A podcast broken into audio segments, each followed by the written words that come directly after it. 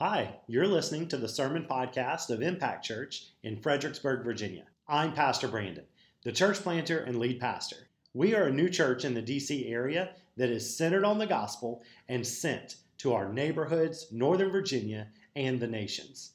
Please visit our website at www.impactfxbg.church. There, you'll find our current meeting times and locations. Our prayer is that you are encouraged by the message you hear today and fall more in love with Jesus and others. Thanks for listening. Hey, if you have a Bible with you this morning, go ahead and get it out and uh, turn with me to the book of Matthew. And uh, as you guys turn there and uh, get ready. We're launching, or not launching, last week we launched a new uh, sermon series called Love for the City. And uh, just to remind you kind of what we're going to be talking about, um, uh, we're going to be in Matthew chapter 20, by the way. So uh, if you have a Bible or if you want to use a phone or a tablet, feel free to do that as well. And uh, you can scroll on down to Matthew chapter 20. Um, but before I tell you what verse and before we dive in today, just want to remind you what we're talking about. So um, leading up to, and I'm so excited that in just just a couple of weeks. Hard to believe that in two weeks we are going to celebrate one year of Impact Church, everybody. So it's so awesome. And, uh, and so we're so thrilled and excited about that. But God really put it on our heart and said, man, as we get ready to celebrate one year as a church, like we should maybe remind ourselves of why we're even here and, and what the church is and why we're doing this. And, um, and so last week we kicked off this series uh, called Love for the City and really moved with love for the city. And uh, we talked about how Jesus was moved with compassion when he saw uh, the people who were like uh, sheep but without a shepherd, that they were lost. And Jesus had great compassion on them. He was moved with compassion to do something for them. And, uh, and so we talked about how last week um, we talked about intercession. And uh, really, what intercession is, is prayer. It's praying for people who maybe can't pray for themselves. And so uh, we did that in our go time earlier earlier, and we talked last week about one way we can love our city is to intercede for our city and intercede for those in our city. And so uh, today we're going to be talking about um, another I word is not just interceding for our city, but investing in our city. So if you're taking notes, and I want to encourage you to do that today, whether you're taking notes on your phone or you brought a notebook or, um, or maybe you're using the response cards that we pass out on your seat, um, I want to encourage you to take notes today. And if you're taking notes, just write that word down. Just write down the word invest invest. And uh, that's what we're going to kind of be talking about today. And um, I think a lot of times when we talk about the word investment, a lot of times our minds go to money, right? Like we talk about investing money. And uh, it's kind of like, you know, well, you got to make sure you invest in your retirement fund and invest in uh, kids' college funds and invest in, uh, you know, whatever. We even use this word um, when we try to justify crazy things that we buy, right? Well, I was just investing in this 70 inch flat screen. Like, I just, it's an investment, you know, because I'm going to invite people over and share the gospel with them and we're going to watch the show chosen on it. So it's a, it, Pastor, it's a spiritual investment uh, that I bought this 70 inch flat screen, right? Just me? I'm the only one who does that? Okay. And so, like, we just have this, uh, you know, this weird way of trying to justify things. Sometimes we use the word investment. And uh, so, sometimes, a lot of times, we think about money, but I don't want you to think about money today. When we talk about the word investment, I want you to think about people okay? I don't want you to think about money today. I want you to think about investing in people. And when I think about people, one of the things I think of is uh, my friend Saviel. And some of you may know uh, Savi, and others of you probably don't. But Savi is one of my one of my boys. Like I loved him so much, and I met Saviel because I ran this thing called Edge Clubs. And uh, we started an Edge Club at this dude's high school, and his sister started coming. And she came and gave her life to follow Jesus. And we're like, whoa, that's awesome. And I baptized her, and it was really great. And this was probably about 12 years ago uh, when I was a youth pastor. And we baptized her, and then uh, got done, and she said, uh, she said, Pastor Brandon, I'm going to bring my brother. Like my bro- like I needed Jesus, but my brother really needs Jesus. And I'm like, yeah, girl, bring your brother. So she brought her brother, and he made it very clear he didn't want anything of what we were bringing. Like he he was like, I don't really want this. This isn't for me. Like you know, you guys are kind of lame, whatever. And uh, and so we just kind of, but he kept coming.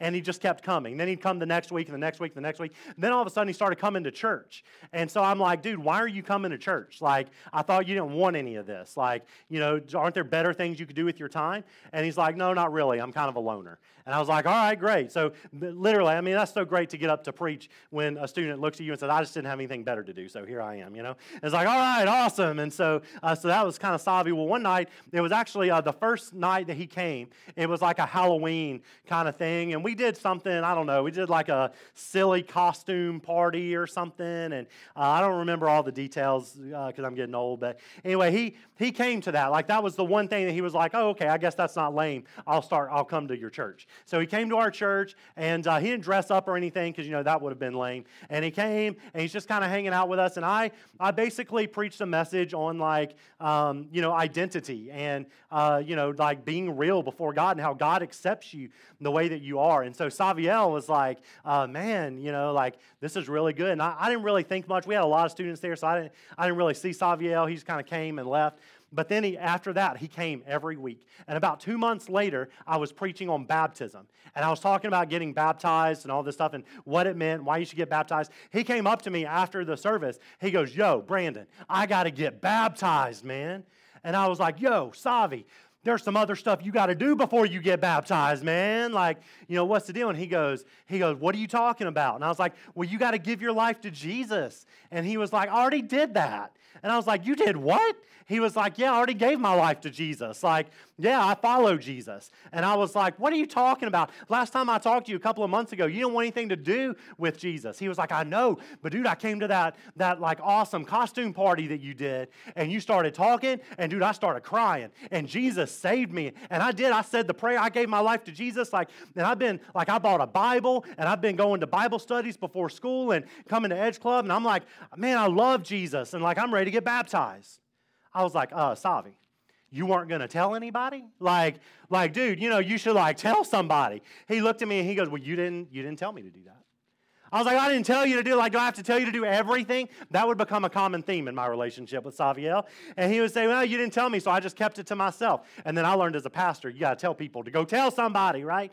And so Savi did, and we baptized Savi. And after that, um, Savi just became really dear to, to my life. And uh, then when uh, Ellen and I got married, she kind of inherited Saviel, and uh, Savi came, became, and he lived with us for like a couple of years. And we just got a chance to disciple him and walk with him. And, and he was a senior in high school and joined our first church plant 10 years ago. And uh, he came every week. And I'm like, dude, don't you want to go like to some more youth programs and all this? He's like, no, I'm right here. I, whatever you need, I'll do it. Like, and he did. Like, I'd be like, hey, Savi, go outside and quack like a duck. And he'd be like, for, for the glory of God, baby, let's go. And he's just like, do it. Like that was Savi. Like that was just what he did. And so when I think about investment, when I think about investing in people, I think about Saviel.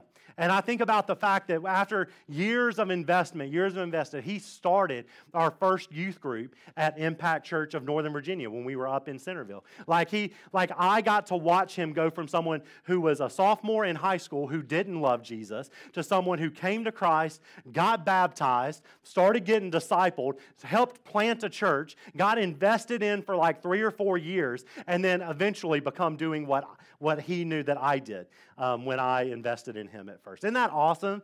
And that's. And there's so many stories like that. But when we think about investing in people, guys, I want you to think about like the, the actual investment of people and the difference that it can make. So um, let's turn to the uh, book of Matthew, and I want to read to you a story. Uh, that is in the Bible, which means it is a true story. And, uh, and it's in Matthew chapter 20, starting in verse 29.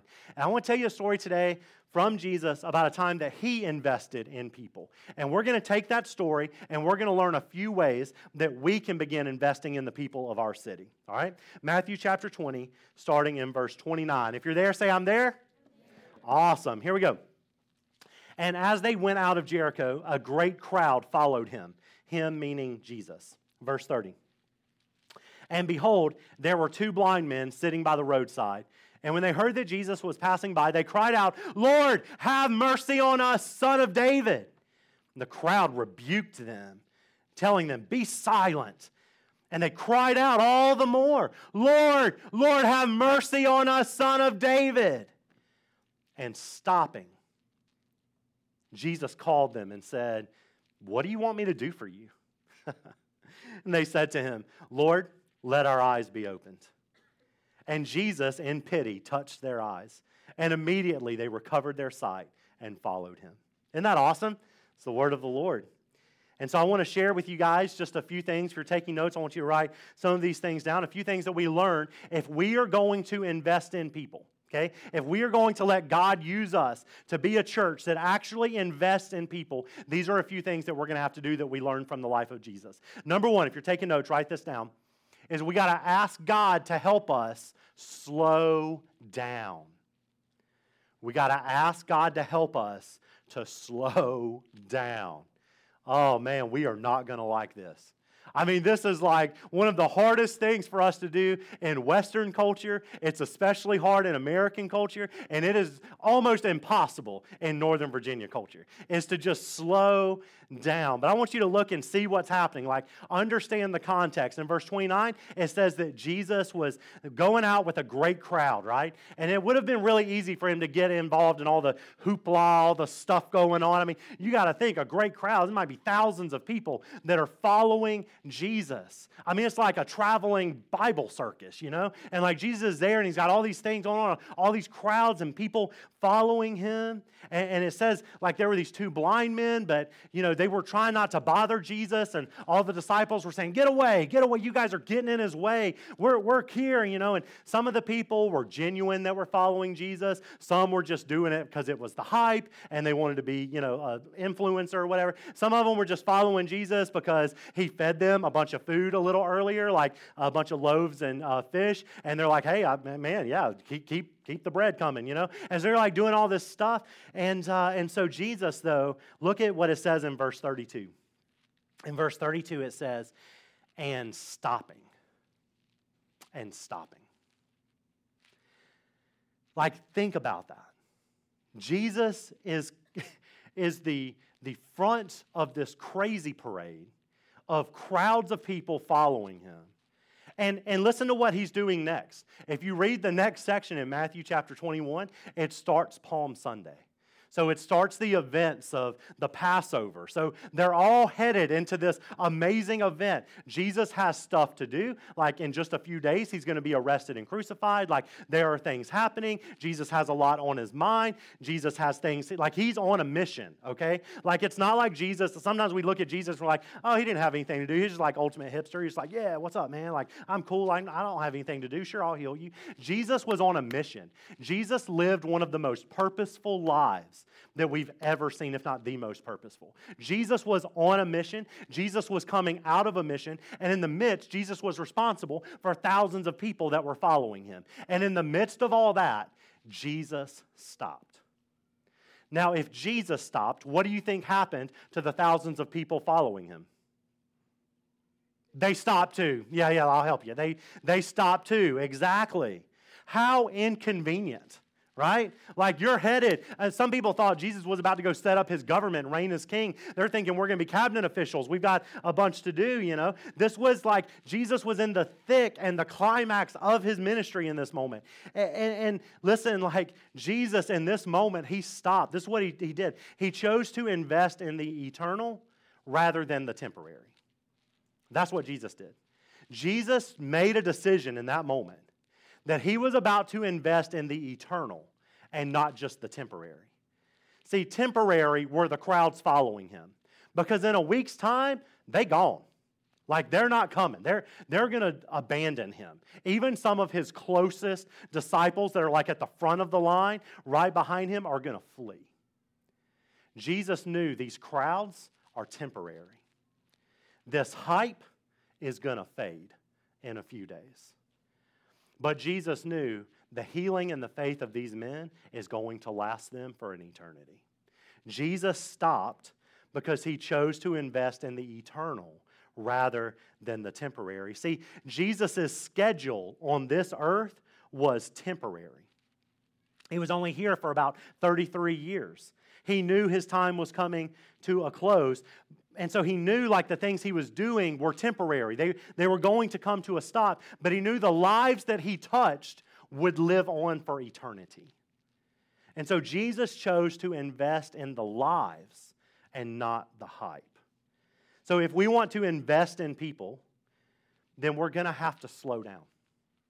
And sometimes we're even going to have to stop. Sometimes, if we're going to invest in people, listen, we're going to have to slow it down. We're going to have to we're going to have to ease up a little bit.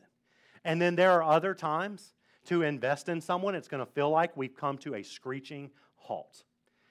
And see, we don't like that because we feel like we're not being productive. We feel like we're not accomplishing anything. We feel like nothing's happening. We feel like there's no movement. We say things like, I've been investing in this person for a month now. We've been meeting once a week for an hour for a month, and they still don't get it. And we look back and we go, man, real investment is saying, man, I'm going to walk with them every day for like many months, for many years until they get it. See, it's a difference of having temporary perspective, temporary investment versus eternal investment. So here's what it means. If we're going to be a people that invest, we're going to be inconvenienced. We're going to be inconvenienced. You're going to have to deal with it. like, I wish I could say, you know, you're, you're going to be inconvenienced, but it's going to feel good. It's probably not for a little bit. Like, we have to decompress ourselves out of our own schedules and out of our own ways. And we got to get like Jesus, where we go, Jesus stopped, and his stopping didn't just affect him, it affected the thousands of people behind him. Like, Jesus was willing to do a traffic jam right there in the middle of the town just to help two people who needed an eternal blessing. So we're going to be inconvenienced. You know what else? Is if we slow down or even stop, we're going to be uncomfortable. It is going to be uncomfortable. There are going to be times that you go, you know, Brandon, it's just a lot easier for me to go on autopilot. It's just so much easier for me to boom, boom, boom, knock things out, and it is uncomfortable for me to do what Jesus did. And so I would say, instead of, sometimes we excuse this away, right? Sometimes we say, well, you know, Jesus was Jesus, and, uh, and I'm no Jesus, and this is the way Jesus made me. I'm just a go, go, go, go. And, uh, and what we're doing is we're excusing sin. We're excusing a behavior in us that is not like Christ. And so I would encourage us, like, let's not be a people who say, well, that makes me uncomfortable. Therefore, God did not make me that way. I'm a, I'm a four wing two or whatever. I don't even know the language. And, and so because of that, like, I, have got to, you know, I, I just, I, that's not who I am. That's not how God made me. And why don't we just look at the Bible and go, but that's who He is. And to be a Christian means to be like Christ. And we want to be like Him. And listen, there's not a single time I've been made like Jesus that it hasn't been uncomfortable. Come on, anybody? Anybody ever been made more like Jesus and it was hard? Okay? Uh, when we were starting this church, I had a moment that things got really hard. And I thought it was all going to be done. We were three months in, and I thought it was all over. And I had a mentor sit me down, and he said, It's hard, isn't it? And I said, It's really hard. And he said, That means you're growing. And I said, I don't want to grow. He said, Yeah, growing is hard. And I just remember looking at him like, okay, so what are we going to do? Let's blow this thing up. He goes, no, you're going to do nothing. You're going to literally just sit and wait on God. And I was like, I don't want to do that.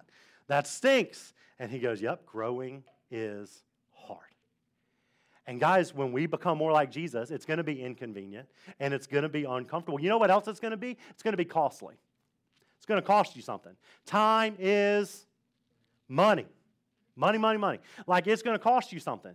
Taking days off work, doing things that are uncomfortable, having to come in late a little bit, having to give your money to invite people over and do things like that. It's going to be costly. But listen, investment in people is not a microwave, it's a crock pot. Okay? Investing in people is not a microwave, it's a crock pot. And so I, we, we have exchanged our crock pot for an instant pot.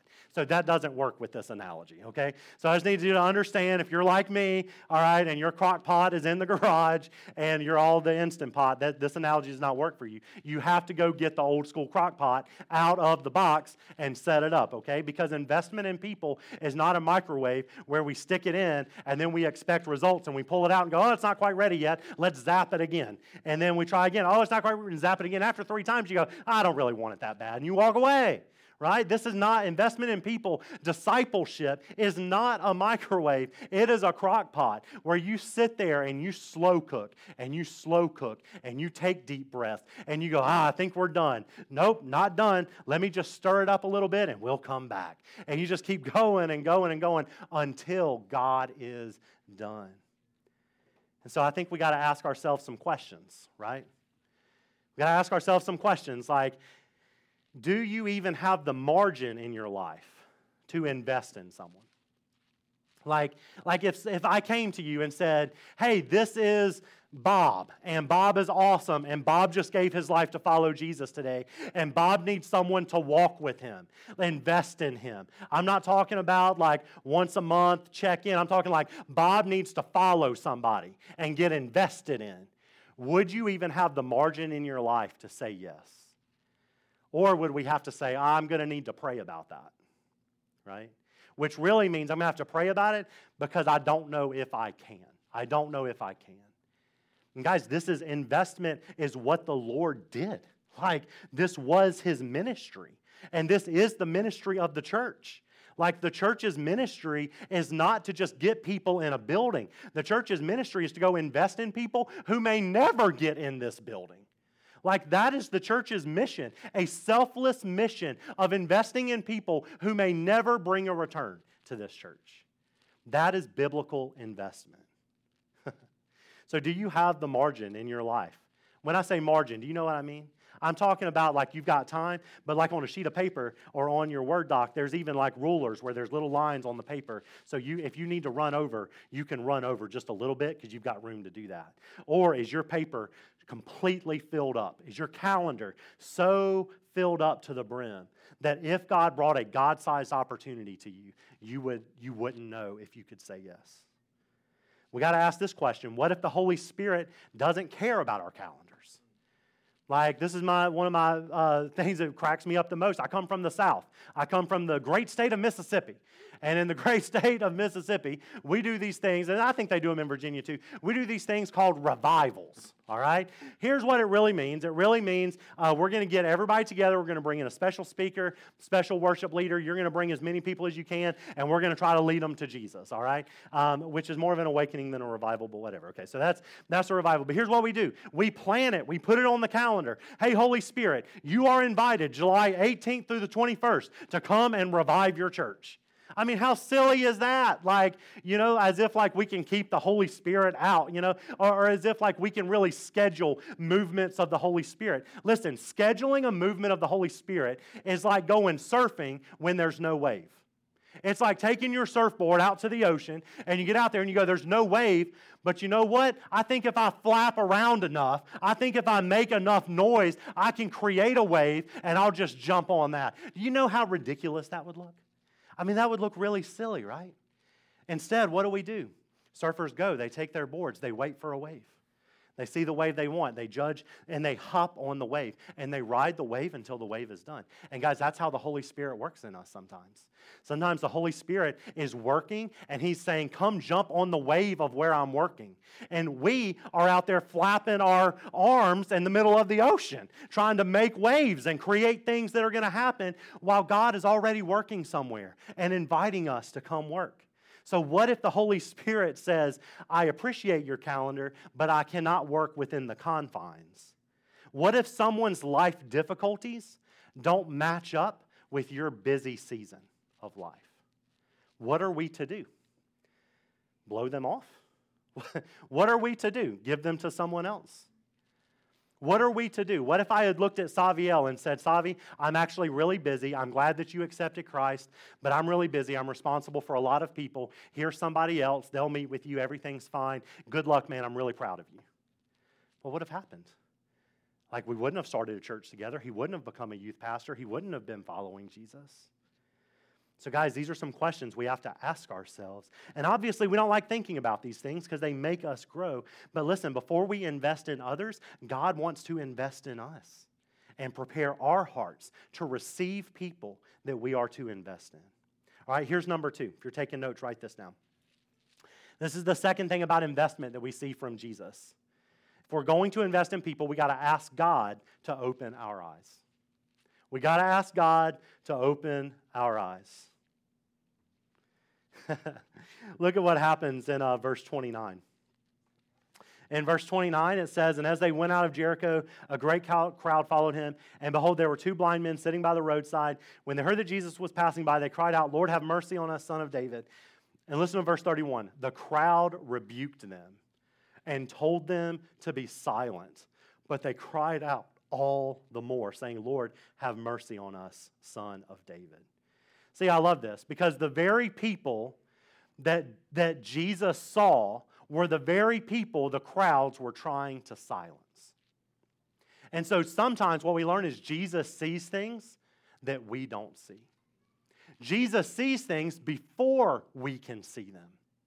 And so, if we want to invest in people, then we've got to ask Jesus to open up our eyes to see them around us so that we actually are aware of the needs that are happening around us. And, and here's what I love about this is because this man was being told by all the followers of Jesus. Okay? So I want you to wrap your head around that. That these, these people rebuking the men for wanting to be with Jesus were followers of Jesus. So before we ever get to a place where we go, I would never do that, Pastor Brandon, I'm a Christian. I would never do that. I really follow Jesus. Don't be so sure. Because the very people that rebuked these two blind men were, were the very people who were following Jesus to the hill of Calvary. So don't be so sure. Jesus sees them. Jesus sees them. And let me tell you what that should do for us today. If you're here today and you go, Pastor Brandon, I don't know what I'm doing here. I don't know why I'm at this church. I don't know what God's doing in my life. I feel like I've blown it. I feel like my past is junk. I feel like I don't have a future. I don't I can't figure out where I belong. I feel like the church has hurt me. I feel like I'm the blind man who other followers of Jesus have rebuked and told to be quiet and be silent. If that's you here today, I got some good news for you, church. Jesus sees you. Jesus sees you. You may have been hurt by the church. You may have been rebuked by people who meant well. But let me just tell you, they are not Jesus. And our Lord sees you. And listen to what more He wants you. He doesn't just see you, He wants you. And you are worth I mean, you think I'm on the outskirts watching everything spiritually happen, and you just feel like you're on the outskirts? Let me tell you something. You might be on the outskirts, but you are worth Jesus stopping the whole parade for because he sees you and he wants you. This is who Jesus is, this is why he cares. So, no matter where you're at today, no matter who you are today, no matter your past, no matter your fears for tomorrow, Jesus sees you. Man, there wasn't a crowd big enough to take the eyes of Jesus off of these two guys. Isn't that awesome? Jesus wasn't looking for the crowds. Jesus' eyes weren't on the lights. Jesus' eyes weren't on being the political party in charge. Jesus' eyes weren't set on the smoke machines or the, the big worship gatherings. Jesus' eyes were not set on it. Jesus' eyes were set on two men being rebuked by the church for wanting to spend time with Jesus. That's where his eyes were. So, church, maybe sometimes we're not investing in people because we're, we're not looking at the people right in front of us. Now, listen, I, I want to speak directly to especially this generation because if you're Gen Z, um, and maybe even some millennials, uh, what can happen often is um, we get so bombarded with people telling us things we should care about and things we should be investing in that we completely shut down. Because guess what? We're not God. and we are not able to invest in every single story that you see on TikTok or Instagram.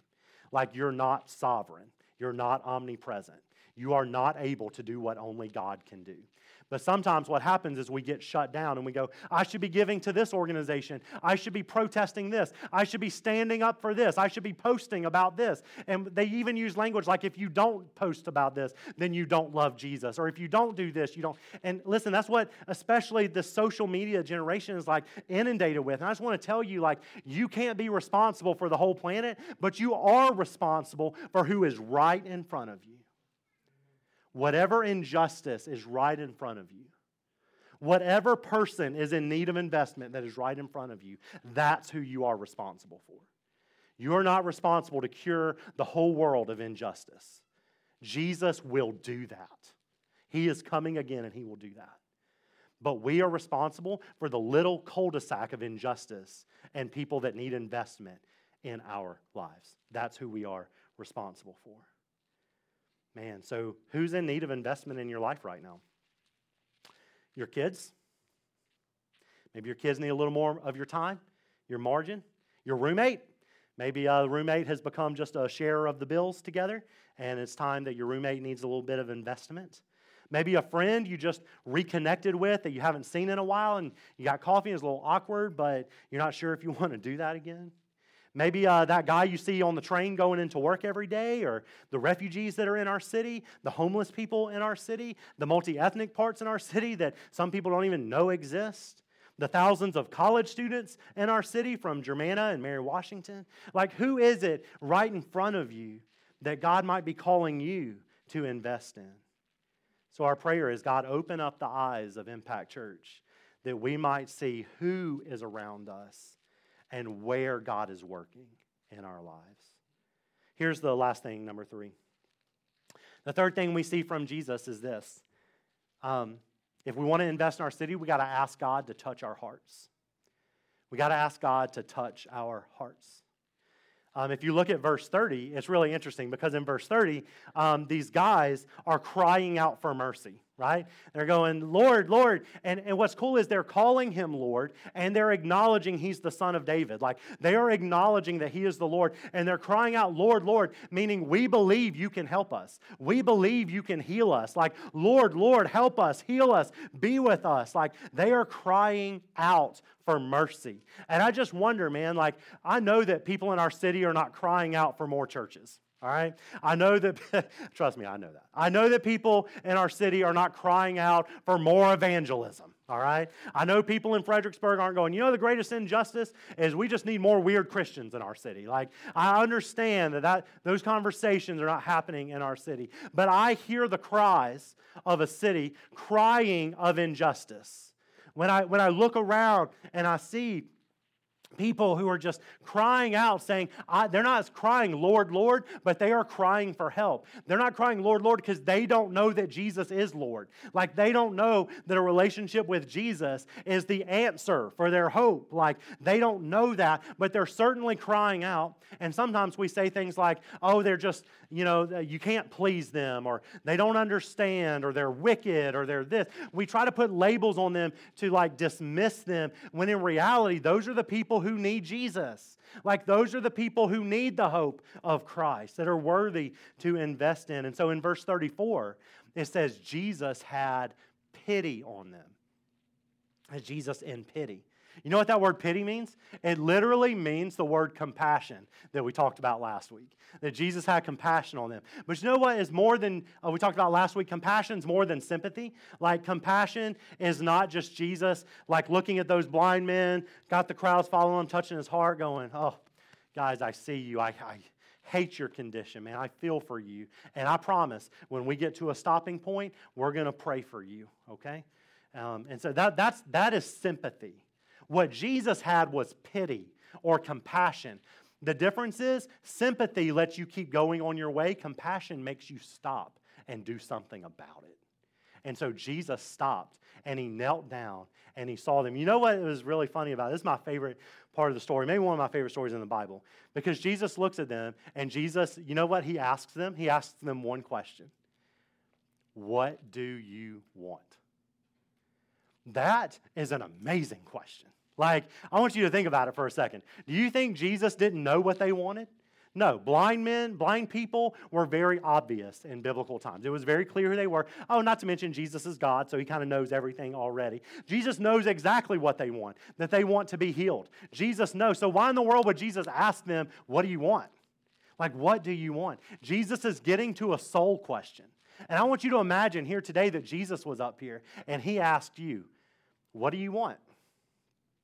What can I get for you? What do you want? And the, our answer to that question will tell us a lot of our relationship with Jesus. Because, see, these guys, when asked that question, begin proclaiming his lordship. They begin proclaiming, You are the Lord, and of course, we want to be healed. And Jesus knows that and says, Because of your faith. And later in the book of Mark, we see the same story rewritten, but he says, Because of your faith, you have been made well, you have been healed. What faith? Well, the faith of them proclaiming, You are the Lord. We believe in you. We believe you're the Lord, right? But what would we do? Jesus shows up and says, What can I get for you? What do you want? Are we asking for money? We asking for better circumstances? Are we asking for a spouse? Are we asking for all of these things that we think will make our life better? Or are we asking for more of Jesus? And this is what these guys were, were asking. So Jesus was investing because he had compassion. And sometimes we get so used to our surroundings that our hearts become hardened or even cold. This is why mission trips, our go trips, are so important because um, we'll take a team to Greece and they'll go to Greece and they'll see the refugees and they'll see the way everyone lives and their heart is softened. Like you get back on the plane and you're just in tears and you're like, God, I don't know how, like, how am I going to go on and live that way? And then we come back and our hearts are still soft and broken for the refugees in our city, for the people from the Middle East in our city, for other immigrants, for, for just people who need to know Jesus. And Our hearts are soft. And then two weeks goes by and then we get back in our routine, and three weeks goes by. And people stop asking in four weeks about our trip. And then we stop looking at pictures about five weeks in. And, and then by six to eight weeks, it's like that was a good trip. And our heart has built that wall again, grown a little cold, a little hard to the things that we saw. This is why we need to constantly make a prayer God, touch my heart. Touch my heart of stone. I've gotten so used to my coworkers, I don't view them as sheep without a shepherd anymore. I view them as annoying. Lord, touch my heart because I don't see the people at my college like sheep without a shepherd anymore. I don't have compassion on them. I just see them as getting in my way. Lord, touch my heart. I don't see people who come to church and uh, are needy. I don't see them as uh, people to have compassion on. I see them as they really got in my way when I was serving. Lord Jesus, touch my heart. Soften it. Find that area that's grown a little cold and hard. Lord, I pass by people who don't have homes. I pass by people holding signs. I pass by homeless people in our city, and I go to the other block. Lord, touch my heart. Soften that hard place. And some of us, man, we're in government jobs, we're in jobs that require kind of tough skin. I'm not saying don't have tough skin, I'm just saying have a soft heart. See, we need Jesus to touch our hearts and soften us because investing in people is not a new modern idea. It's called loving your neighbor as you love yourself. And this is an old adage given to us back in the Ten Commandments. See, people, listen to me, and I want you to write this down because it's important. Because even if you know this, I want you to have to write it down. People are people. People are people, not projects. People are people, not projects.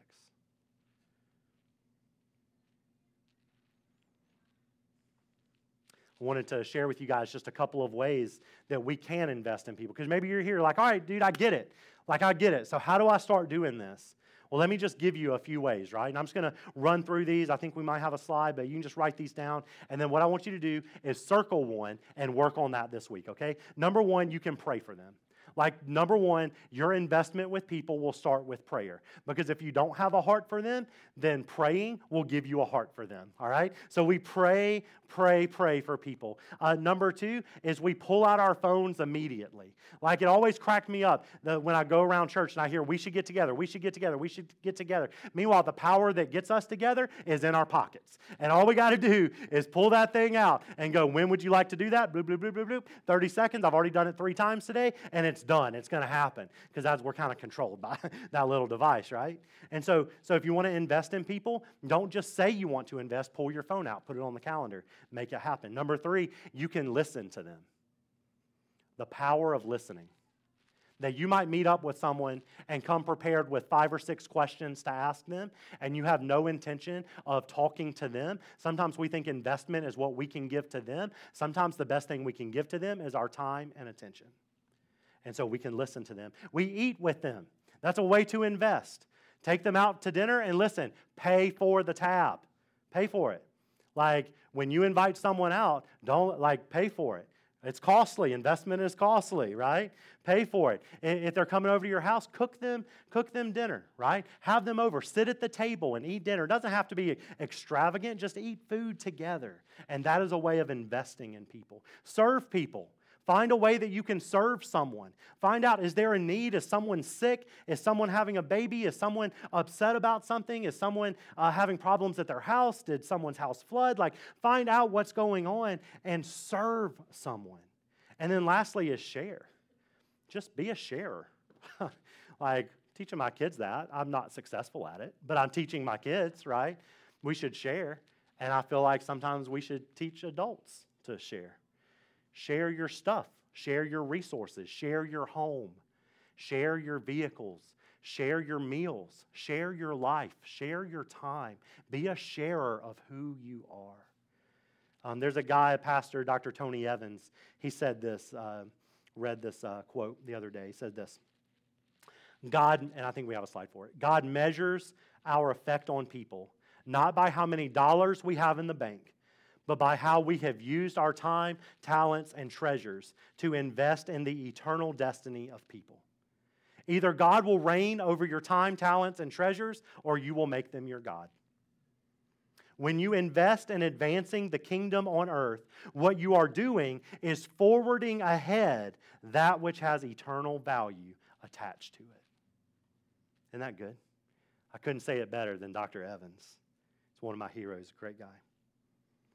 Um, worship team, you guys can go ahead and come up. But as they do, I wanted to share with you guys something that's kind of been happening in our house lately. Um, been trying to teach our kids about money. And, uh, and it's a hard concept, I think, for kids to understand. But you know what? My kids get 50% of it. Like, I'm really impressed. Even, even my sweet little Evangeline monster, like, she gets at least 50% of it. You know the 50% that my kids get just like that? Spending. Spending. Oh, they'll make it rain. Like they will just, I mean, just money, money. Like we get that. And that is 50% of it, right? You got to learn how to spend. So sometimes we teach them, like, we're not going to spend money on that. We are going to spend money on that, blah, blah, blah. Okay. So they get the spending. Like they get that. And I brought my little piggy bank here, right? They get the spending. Here's what they don't get is the saving. Come on. They don't get that at all. Zeke is like, but daddy, I got a dollar for my chores. I can get an ice cream at school. It's a dollar. Hello? Like, are you not connecting the dots? And I'm like, buddy, I am. But what if you didn't want ice cream? Like, what if one day you could get like a bag of chips and they were like $2? And wouldn't you want to save for that? And he's like, but, well, I mean, maybe, but daddy, they're a dollar fifty. And so I would just ask you and mom for the other 50 cents. And I'm like, buddy. So we're having all of these conversations, right? About money and you know, the reason I think that kids can't understand saving, but they can understand spending, is because kids don't understand time yet, right? Like if we're driving down the road and I tell my kids we have an hour left, they have no concept of what that means. I could have told them we have 10 minutes left, and they would have been just as pleased with my answer because they have no concept. When I tell them to save, they can't understand why because all they're thinking about is today. All they're thinking about is this moment. Maybe they're thinking about 12 hours from now at lunchtime when they can buy ice cream. And that's all they're thinking about because kids can't think about the future. They just think about today. And guys, if we're going to be a people of kingdom investment rather than earthly investment, we're going to have to start thinking about tomorrow. And listen, not just tomorrow, we got to think about what is going to last that you're investing in for the next 17 trillion years. What in your life right now that you're giving your life to, your energy, your money, your time, your, your complaining, like what is it in your life that you're giving to right now that is going to last 17 trillion years from now? Your job won't. 17 trillion years from now, it's not going to exist. We'll all live on Mars. It's not going to, it's not, hopefully we're in heaven, but that ain't going to last, all right? It's not going to last. Investing in your house, that house isn't going to last you another 50 years, 100 years, much less 17 trillion years. What is it that you are investing in? And I feel like so many times we're just like we're just like Zeke. We're just like my kids who who say, "Man, I, all I can see is tomorrow, and I got to invest in this because this is what's going to happen tomorrow." And listen, I'm not saying that stuff isn't important. Hear my heart. I'm not saying that stuff is not important. I'm just saying what should drive us, what should float to the top, are the things that are going to last for an eternity, and that is the souls of people. Your body won't even last for 17 trillion years. Jesus is going to have to get you a new one but your soul is going to last forever. And that's what we got to invest in. That is kingdom investment. Is investing in a soul that's going to, and not just our soul. You should be investing in your soul. But not just your soul, you should be investing in the souls in your neighborhood. You should be investing in the souls at your workplace because they're going to spend forever somewhere. And that matters to God. That would get Jesus' attention as he's conducting the crowds. The question is does it get ours? Does it give us a glorious distraction from focusing on the temporal, earthly things and draw us to the glorious eternity of God? Hi, Pastor Brandon here. Thanks again for listening to our Impact Church Sermon Podcast. If God has spoken to you today or you have a prayer request you'd like to share, please email us at hello at impactfxbg.church. If you're local to the Fredericksburg area, we would love to see you for worship in person. But if not, please let us know if we can help you find a gospel centered church right where you're at. Feel free to connect with us on Facebook or Instagram and on our website, www.impactfxbg.church. Until next time, keep living the dream.